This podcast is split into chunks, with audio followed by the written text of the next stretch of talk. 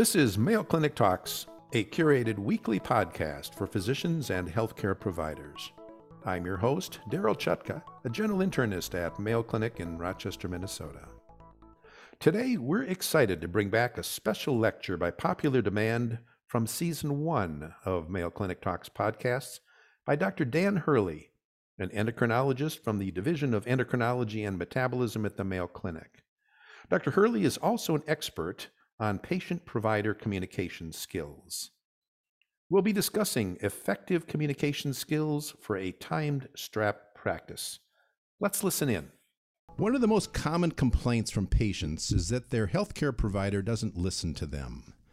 Providers commonly complain that due to economic constraints, the time they have with the patient is becoming increasingly shorter and inadequate. This creates a dilemma for the caregiver and makes it more difficult to obtain the information needed to develop a care plan and establish the rapport needed to create a meaningful provider patient relationship. As a result, it's now more important than ever for healthcare providers to have effective communication with their patients. Today we're joined by Dr. Dan Hurley, an endocrinologist from the Division of Endocrinology and Metabolism at the Mayo Clinic. Dr. Hurley is also an expert in teaching provider patient communication skills. Dan, thank you for coming in today to talk about this topic. Thank you, Daryl. Pleasure now, to be here. Now, I don't know if it's the same in your house, but when my wife hears that I'm supposed to be a communication skills expert, she thinks it's very funny. Now, is it different in your house? Uh, no, I think it's pretty the much same. the same. It's the same. Okay, all right. Well, let's talk about communication and what are the proven benefits of good communication between the healthcare provider and the patient? I think that's a very important question, Daryl. Thanks for asking. the The key for me is to establish a relationship. And with that relationship, then there's a bond between the physician and the patient. And when communication is used effectively, uh, studies have shown that there's increased satisfaction between that relationship for the physician and also for the patient. And with that relationship, I think there's a um, kind of a sense of togetherness, um, shared decision making, and I think that goes a long way in compliance of treatment. Uh, one of the things we're dealing with in medication, not in only in endocrinology, but in other areas of medicine, I should say, is compliance of medication, compliance of uh, treatment. And so the relationship for that is critical. Uh, another area would be to help uh, reduce errors, I think, and how we respond to errors uh, if they do occur.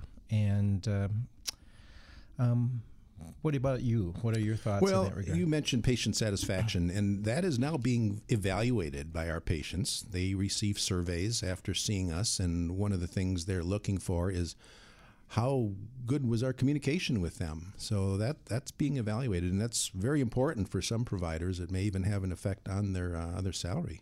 Yeah, that's that's true, and I have those evaluations as well. And uh, sometimes I, I think I can assess what that evaluation is going to be before the patient even leaves. Mm-hmm. Whether yeah. they have a smile in their face, whether they have a question mark on their face. Uh, if they have a smile on their on their face, I think that my communication with them during that visit has been effective. Yeah. If they have a question, I rather than let them go, I, I want to address that and uh, maybe a, even address why they look puzzled yeah. to make sure that we're on the same page. And I think one other benefit is that uh, we tend to get uh, sued less frequently when we have good communication skills and a good rapport with our patients. I wouldn't know about that, Daryl. Well, I'll let you know some other time. But let's talk about ways that we tend to fall short in terms of our communication with our patients. Um, what are some examples of things that we often do incorrectly? The most common thing that we do, um, myself included, even for someone who has been taught how to um, pay attention to um, the interview process, is that we tend to interrupt our patients. We don't let them finish the story. And I think part of that is because as physicians, we're short of time. We want to make sure that we have all the data that we think that we need to make the diagnosis to be able to um, order the right tests that we think that we will need and provide the, the right treatment. So one of the mistakes I think is to try and direct the story rather than to listen to the story. And uh, some studies show that uh, even from past where we would interrupt frequently uh, within a short period of time, maybe within 18 to 20 seconds, uh, that we are not doing much better. And I think part of that is the stress of uh, seeing more patients, dealing with electronic medical record, but that's certainly a thing that we could do better. A communication piece we could do better is to just listen. Uh, sometimes I'll find myself being in a hurry, but I will look at my watch and check the time and just wait a minute or two. And a, a minute or two when you're not watching your watch is a long time. It is. It is. Um, but uh, it, it's not that much time in terms of the course of the story. And patients usually end up uh, fairly quickly with their story if we just allow them to speak it. Now you mentioned listening, and again, in uh, in our household, listening is an issue. Um, I actually suspected my wife wasn't listening to me because she had some reduced hearing. So I decided to test her. So I stood about eight feet behind her and I said, "Dear, what's for dinner?" No response. I walked up about two more feet. Dear, what's for dinner? Nothing. No response stepped up again right behind her. Dear, what's for dinner? She turned around and said, For the third time, I'm telling you, we're having chicken. So my audiogram is scheduled for next week. But listening is important. It, it is indeed. And uh, sometimes we're wanting, especially out in the home environment, it's kind of fun to try these skills at home, actually, Daryl. It is. In the home environment, we, we tend to want to finish the other person's sentence, or we try and communicate without paying attention. And uh, we may get into this a little bit later, but nonverbal communication is critical. Very important. Are we paying attention to someone? I remember um, being in a conversation where I started talking and someone pulled out their cell phone. So I stopped and they looked at me and said, What's the matter? I said, Well, wait till you're done because if we don't pay attention to someone by nonverbal cues, then it, it sends a message that we're not respecting them or we're not interested. Yeah, I remember reading someplace that uh, some learned speaker said that about 95% of what the patient takes away is not by what we actually said, by what they gain from watching us and just our nonverbal clues and cues. Yes, I yeah. agree. And and as a physician, I can learn a lot if I turn away from the computer and the electronic medical record and just focus on the patient. Mm-hmm. You know, what's their facial expression? I can hear their tone of voice, but facial expression is important as well. Yeah, in the past, I would spend a lot of time instructing our students not to take too many notes, and today it's not too much time staring at the monitor. Mm-hmm. Things have changed. Well, what about asking focused versus open ended questions? That's important. Yeah, I think both are important because we want to get to the diagnosis, but it's very important to ask open ended questions first. Um, a simple question after an introduction to a patient would be Tell me why you're here. And then just to sit back and listen. I can always cone down a little bit later. But if a patient stops uh, or if they're you know, not used to being asked an open-ended question, uh, rather than cone down too quickly, I may say, "Tell me more." or uh, share more of your story. Or I may even uh, delve into emotions somewhat and say, uh, what do you think about what you just shared or what's behind what you just shared? Just trying to get them to open up a little bit more. That does two things. One, it lets me know what they're thinking and how they're feeling. And I think it's also important to get the patient speaking to develop a relationship with me. And again, as you said earlier, it's so important to let our patients talk and for us to listen. And by asking an open ended question, asking them to describe their symptoms, we get a much richer and more accurate description of what's going on rather than us asking us, you know, them focused, you know, quick questions. Is it left? Is it right? Is it sharp? Is it dull? So I forth. I agree. I heard it described as a train going down the track. If we interrupt, we derail them going down yeah. the track, or a car going down the road, they take a different path. Uh, the other thing about directed questions is it makes them stop their story and ask, um, I'm sorry, and answer the question that I've asked. Mm-hmm. And so it, it uh, they will respond to that, of course, but it may change the train of thought. Yeah. And I know providers feel that that's a faster way to get information, but but if you're not getting accurate information, it's maybe not saving you that much time. Right, exactly. Not effective information for the patients, therefore. Okay.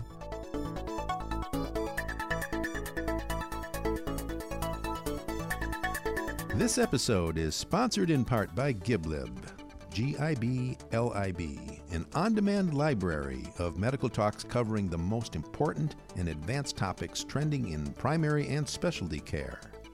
Subscribe now to learn from subject matter experts from Mayo Clinic's top conferences. Subscribers to GibLib receive unlimited access to new exclusive content released every week. Learn more by visiting giblib.com slash Mayo Clinic and use promo code MayoTalks to receive one month of free access. That's GibLib, G-I-B-L-I-B dot com slash Mayo Clinic.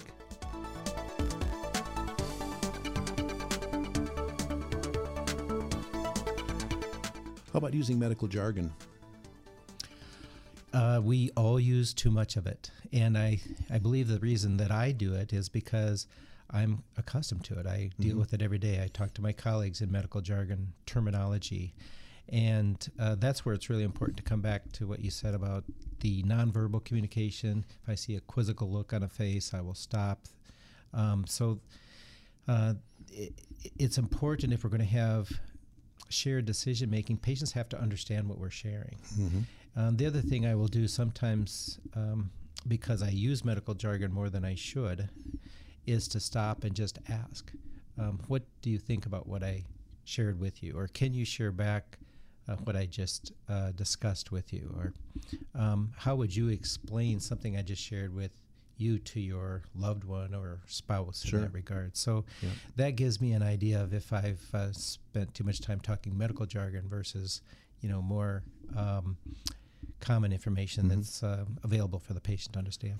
Well, we don't realize this, but we actually speak a foreign language, you know, that of medicine. Good point. and uh, we're just immersed in it, and it just uh, we get it gradually, so we're not even aware of it. But we do talk that foreign language to our colleagues, and we just have to remember that our patients don't speak that language. Yeah, exactly. I'm reminded of that when I go to the bank or go to the Sure. to the car dealer to get something taken care of of my car too. That's a foreign language Yeah. to me. Or listening to life insurance description. Exactly. Yeah. yeah. All right. So, what are some simple things that we could do to improve our communication skills? Well, first, uh, just uh, in our busy schedules, take a deep breath and realize that you have time and that you want to have effective time. One of the things in getting the story out after an open ended question is using a skill that I really like, and that's just what else. Um, it could be shared in various different ways uh, rather than say, uh, what else, uh, tell me more, uh, go on, um, anything else. Um, but that allows the patient to tell their story, and after a while, they're going to say, "I don't have anything else," and then we can cone down to what they've shared.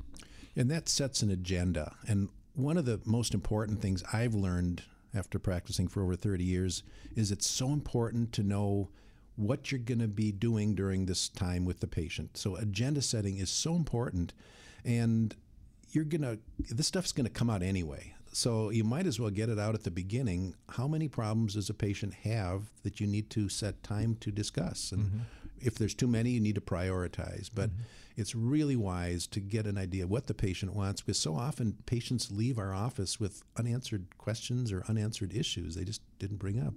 Do you have a specific specific way of how you like to set the agenda with a patient?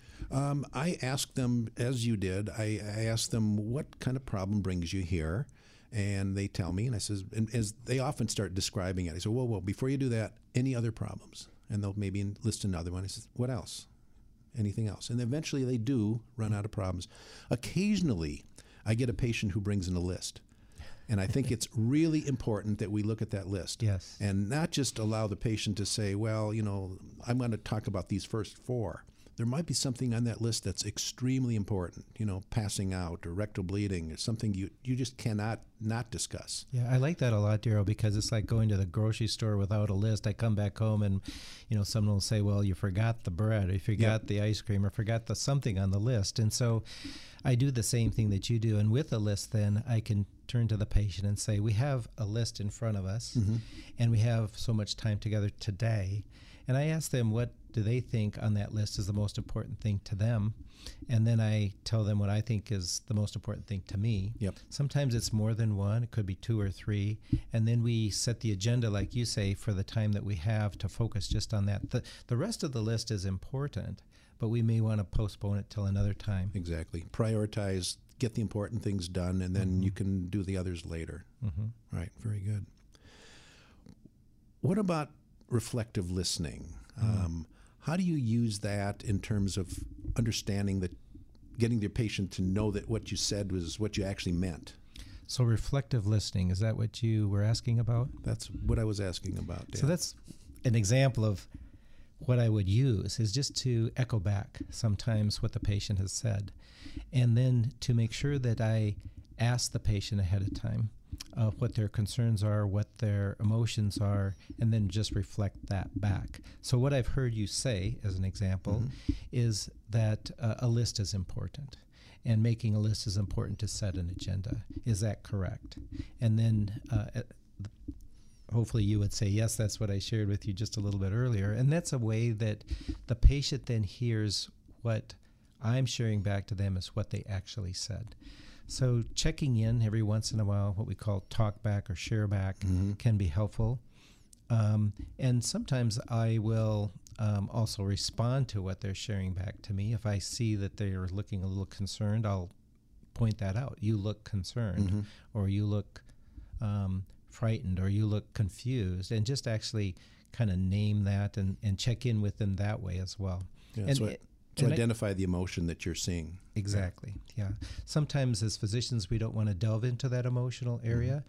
Mm-hmm. Um, but what I found over time is that patients are relieved when they have an avenue to then share their emotion as well as the content. What I like to do at the end of the interview is try to summarize what was discussed. And then at the end, I ask, is there anything we missed? Anything I didn't talk about that you wanted to? Sometimes there's some very sensitive things that they're kind of reluctant to bring up, and that last little push might get them to say, "Yeah, doc, there's just this one thing I've been really worried about," and that mm-hmm. might get them to open up a little bit more. Yes, because we're you know so often these patients we've only known them for 15 minutes. Yes. And we're asking them very sensitive questions, and uh, they need to develop the rapport with us, and that has to happen quickly. Right. Um, if I could just delve in a little bit more about the reflection part sure. of it, Daryl. So, um, oftentimes, if I'm busy in the office and I know someone's coming to see me because they're referred for a particular issue, maybe it's diabetes or starting insulin or osteoporosis therapy. I know on the chart why that the patient is referred to me, and I may just jump right into that after a while and tell them what they need to do for their diabetes or for their osteoporosis, and it gets to be a, in my jargon, a tell, tell, tell type mm-hmm. of thing because I have so much to cover and there's so much I want them to know, and what I found is that patients feel overwhelmed. Yeah. And they really don't retain anything. They just feel actually more anxious. So one of the things I like to think about in terms of the art of communication is just that mnemonics of art, asking the patient what they know about their osteoporosis or diabetes. Um, reflect back what I hear from them, um, both from content and emotion, and then to tell or share with them um, what is um, important, what are myths, and where we want to go for the next step. So just to continue on with that repetition of ask, reflect, tell or share back, ask, mm-hmm. reflect, tell or share back. I think that's really the art of communication in our patient encounters. Let's finish up with a very difficult situation, and we all have to do this, and that's giving our patients bad or unexpected news. Um, how do you do that? What's your technique? That's a, a, really important question. And when I talk to those that are learners in our communication course, they um, often want to learn more uh, technique of how to do that better.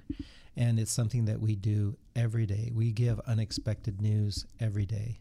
And one of the concerns is that we can become somewhat uh, not calloused, but immune to the emotion that the patient may have. So all of the things we've talked about before in terms of listening and paying attention to uh, nonverbal is very important when we're giving unexpected news. I think the most important thing for me is just to stop before I go in to visit with a patient and make sure I know what the information is that I need to share. Maybe it's something that's new on an x ray. Maybe it's a blood test that's out of the normal range. Uh, it could be something that I think is very simple and easy to cure, but to the patient, it may be devastating to them. Sure. And so, therefore, I think it's important to stop, know that we're sharing unexpected news, think of how it may sit on the patient if it's new to them, and then um, there is a mnemonics that we use for this. It's called spikes. So how do we set up the visit to make sure we're not interrupted? um, maybe ask the patient if there's anyone they want to have in the room with me as I share the information. Um, getting an overview of making sure that they know why they're back to see me for a review of information, um, and then delving down a little bit deeper when we need to. But it's um, the spikes mnemonics is uh, something that we use, uh, how we set it up, asking for the patient's perception, delving down uh, deeper as an invitation to share more information, certainly asking them what their knowledge is, checking in with emotions, and making sure all the time to be conscious of how we support the patient, whether it's um, during the conversation we have, at the end of the conversation. We always want to leave the patient with a sense of hope. And this is a time for our compassion to come out and our rapport with the patient mm-hmm. um, and show as much empathy as possible because this mm-hmm. is a very, very difficult time for them in most cases. Mm-hmm. All right. We've been discussing the importance of good provider patient communication skills with Dr. Dan Hurley, an endocrinologist and communications expert. Dan, thank you so much for sharing your knowledge with us today. Thank you, Daryl. Thank you for joining us for this best of topics for season one of Mayo Clinic Talks podcasts. We hope you enjoyed this episode on effective communication skills for a time strapped practice. You can now listen to over 100 different medical topics developed for primary care providers on Mayo Clinic Talks podcasts. Find us by visiting ce.mayo.edu or your favorite podcasting app. If you've enjoyed Mayo Clinic Talks podcasts, please subscribe and follow us. Stay healthy and see you next week.